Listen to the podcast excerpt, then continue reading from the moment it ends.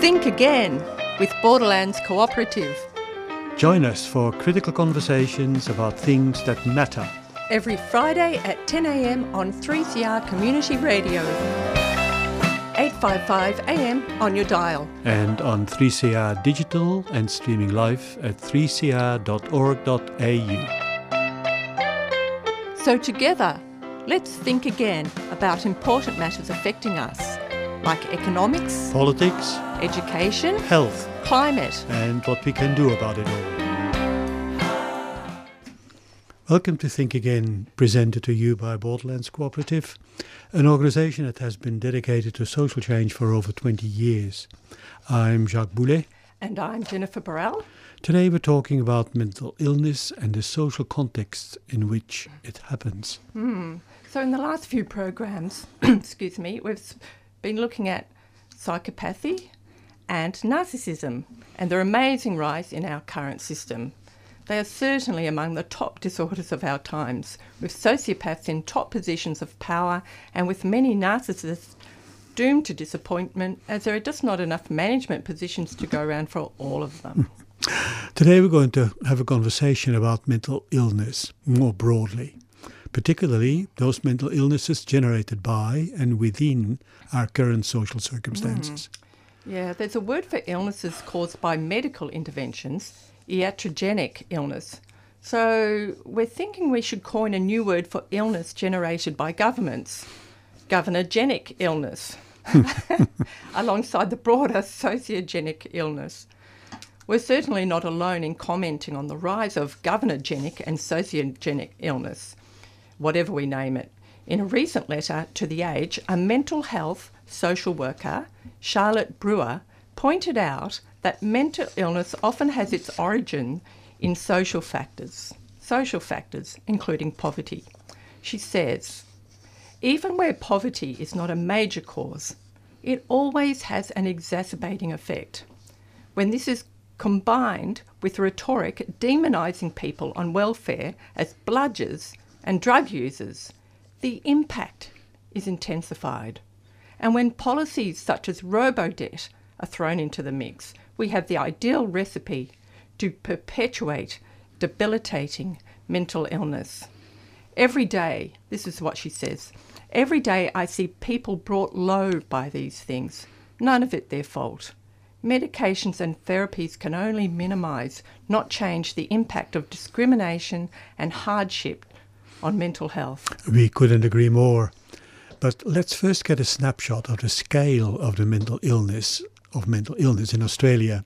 According to Beyond Blue, one in six Australians has depression or anxiety or both. That's incredible. One in hmm. six with depression or anxiety.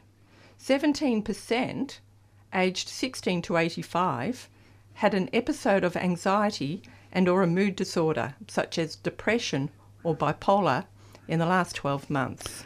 This would be equivalent to 3.2 million people in Australia today. It's quite amazing out of 25 million.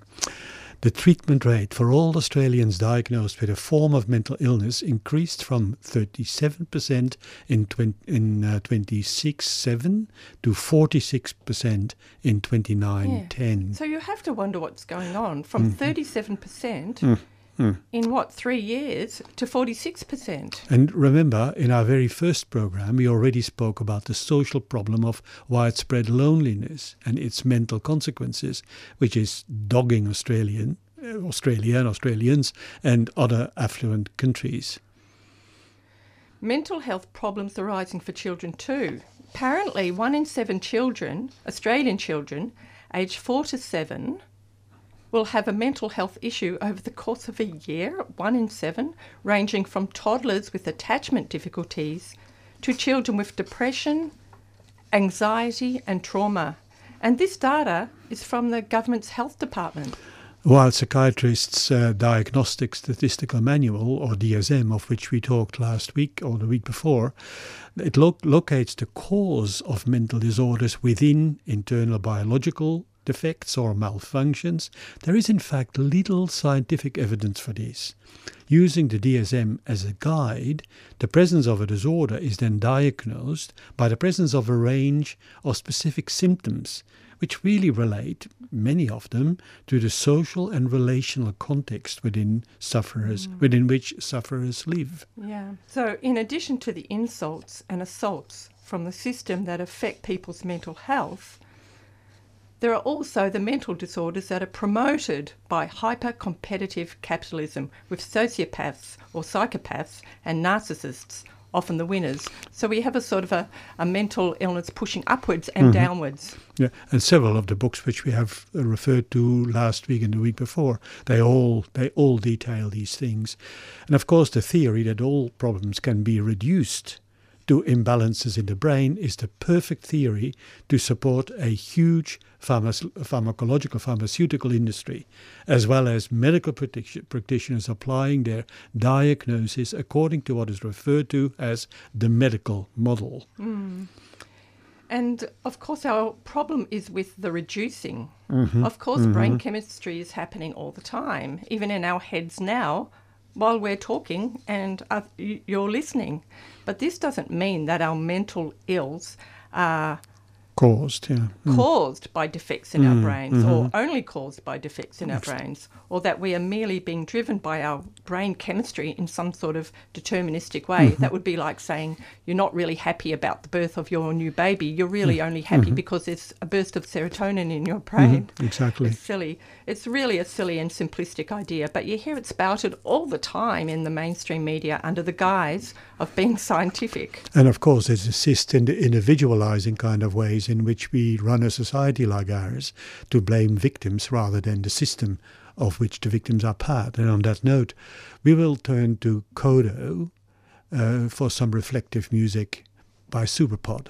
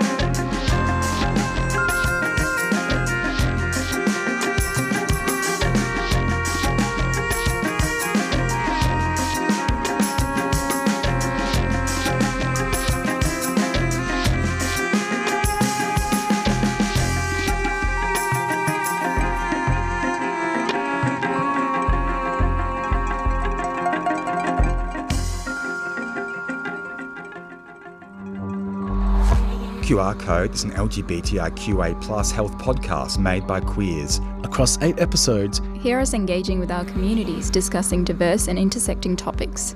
On In Your Face on the last Friday of every month. Or download from 3cr.org.au forward slash QR code. And follow us on Facebook at QR Code 3CR. Funded by the City of Yarra. You're listening to Think Again 3CR 855 AM on your dial, 3CR digital and streaming live at 3cr.org.au.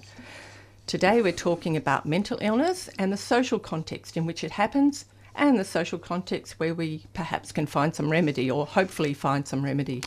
As we have already mentioned, the entire social and relational context in which mental conditions emerge and through which they are partly generated too often is left out of consideration. This is especially problematic as we are now ever so slowly start to realize how much, for example, climate change and other environmental changes and disasters are also having an effect on our general and mental health and well-being. Mm. This is really a huge topic, so it's probably easiest to follow one person through his mental journey and illustrate his encounters with the mental sickness system and how he saved himself from it. So Johann Hari, he tells his story in a book called Lost Connections, Uncovering the Real Causes of Depression and the Unexpected Solutions. So when Johann was a teenager, he visited his local GP suffering from depression. He says, I had gone to see my doctor and I had told him, crouched, embarrassed, that pain was leaking out of me uncontrollably, like a bad smell and I had felt this way for several years. In reply, the doctor said he was lacking in serotonin in his brain, a chemical that makes people feel good. He gave Johann a pill to assist in generating the serotonin. Though initially relieved, the pill lost effect over time and then he felt depressed again. Over time, the dose had to be raised several times to get the effect, the desired effect, but in the end, it eventually totally lost its effect. Johann wondered why he was still feeling depressed when he was taking all those serotonin producing medications.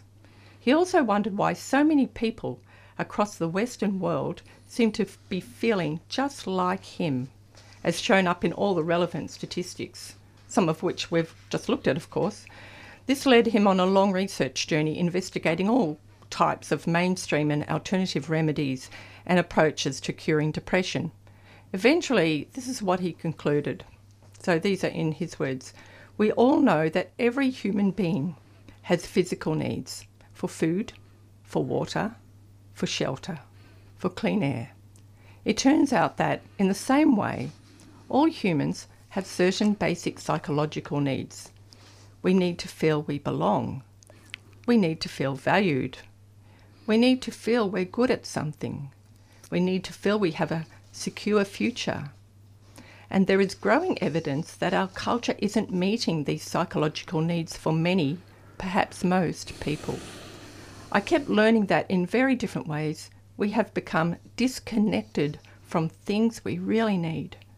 And this deep disconnection is driving this epidemic of depression and anxiety all around us. Hmm.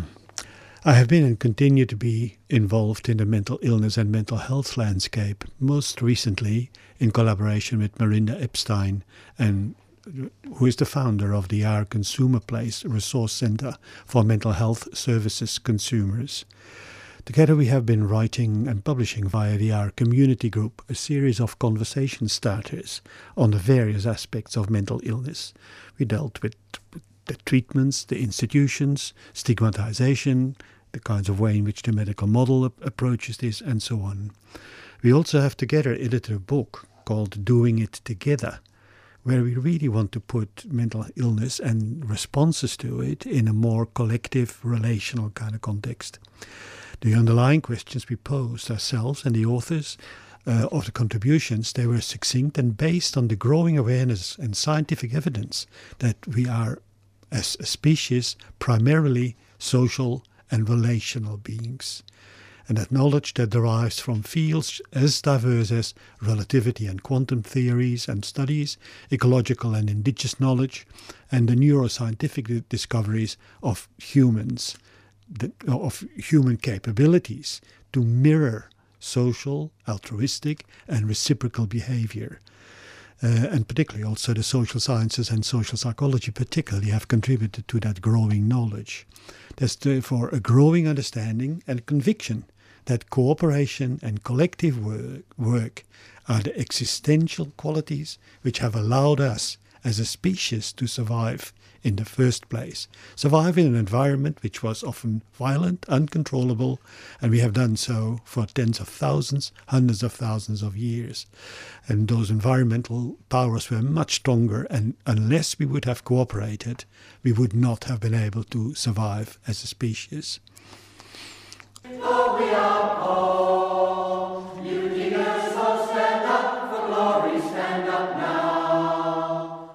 The Campaign for International Cooperation and Disarmament invites you to join their celebration of 60 years of active campaigning on peace, nuclear disarmament, and social justice.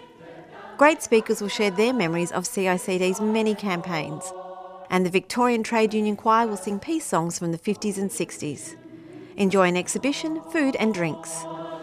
The celebration will be held at the Unitarian Peace Memorial Church, 110 Grey Street in East Melbourne. Sunday, the 10th of November from 2 to 5 pm. CICD is a proud affiliate member of Community Radio Federation.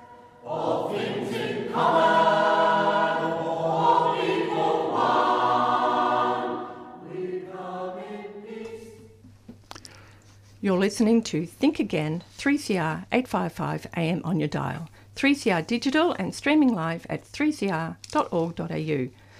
Today, we're talking about mental illness and the social context in which it happens and where we can and must find support and remedy.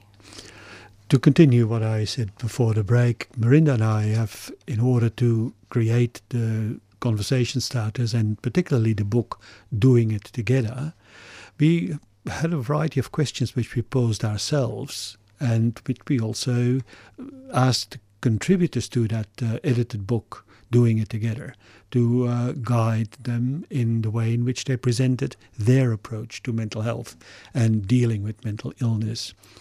So the first kind of question we asked why it is important basically to live with, do with, and be with others, and how does that underlie the work you're doing in your group. Sometimes we are, of course, forced, sometimes violently, the out we pushed out of our relational ways of being because the expectations of social systems or social norms, law and order, they are expecting us to be just individuals and to do it all by ourselves.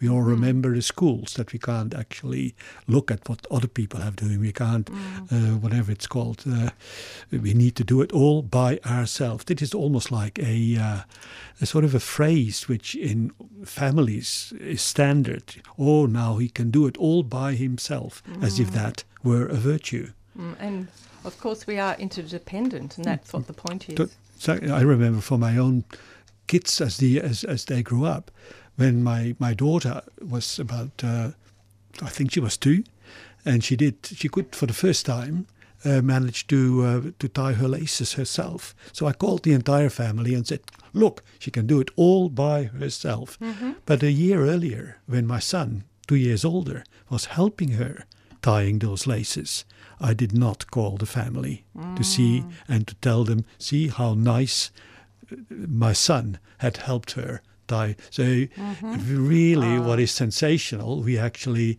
always venerate what is sensational by what we do by ourselves. Mm-hmm. So, how we therefore are, as a structural expectations incongruous with the way we are supposed to be. Mm because we are supposed to be cooperative mm. and are not allowed to cooperate in mm. so many of our instances. Yeah, I always find it a challenge when writing resumes and mm. interviews yeah. ah. because I know, as yes. with everyone, everything that I've succeeded in, I've mm. succeeded in with and because yeah. of other people I'm working mm. with. Absolutely. Presentations for jobs are bragging exercises nowadays. So, how can we, uh, not a question we posed, how can we re engage consciously in relational and reciprocity decision reciprocal decision making in groups with therapeutic, practical, political and other purpose, allowing our cooperative instincts to flourish again and be regenerated. Another one we asked is how can we reconceptualize our relational ways of interacting rather than just seeing and experiencing them as expressions of contracts or service delivery mm-hmm. or those kinds of or consumption, those kinds of ways which now are interpreting the, the, the, how our relationships ought to be and how we need to understand them. Particularly also, as we said last time, in the service delivery industries, everything is now about delivering, delivering care and receiving care and support. So things like that. Mm-hmm. Mm. And, when you then sort of go uh, stretching that the net of these questions further and going more to the bottom of it, how can we start considering our human existence as a necessary coexistence with other species and other things? That means, therefore, in including in our relational ways of being and reflecting about what it means to be and what it means to exist, uh, including in that, those considerations the nature which surrounds us and with which we so much need to cooperate in order for it to sustain us mm. in our own survival. Mm. And which, of course, describes how we get to mental health and well-being mm-hmm. as a broader concept, not as an individual medical concept or psychi- even psychiatric concept. So, yeah.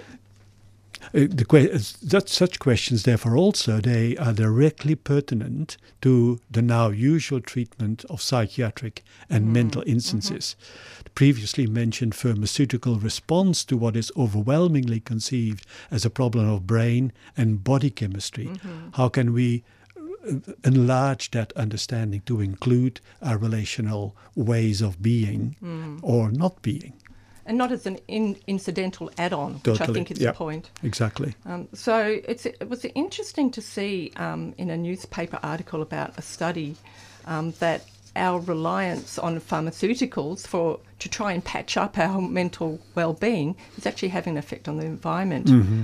Mm-hmm. So our reliance on chemical responses to personal and social malaises delivered through market mechanisms does have environmental effects because um, where are where are all these drugs going when they leave our bodies? Mm-hmm. Apparently, there are alarming levels of drug and pharmaceutical products polluting Melbourne's streams from humans, of course.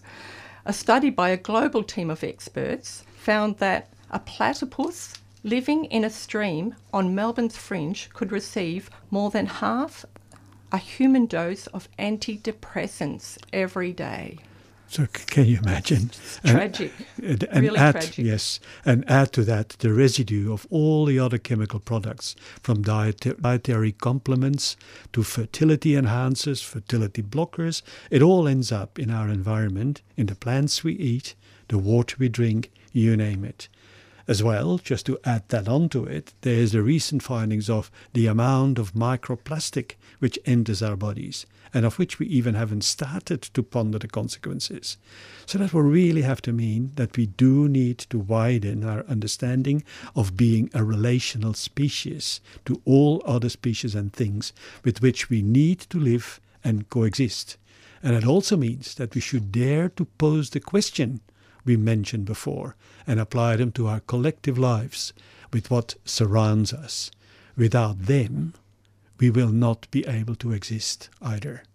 And as we intimated before and have done so many, many times in our programs, the damage we do, often unthinkingly, to our environment is increasingly being recognized as generating mental illness. Mm.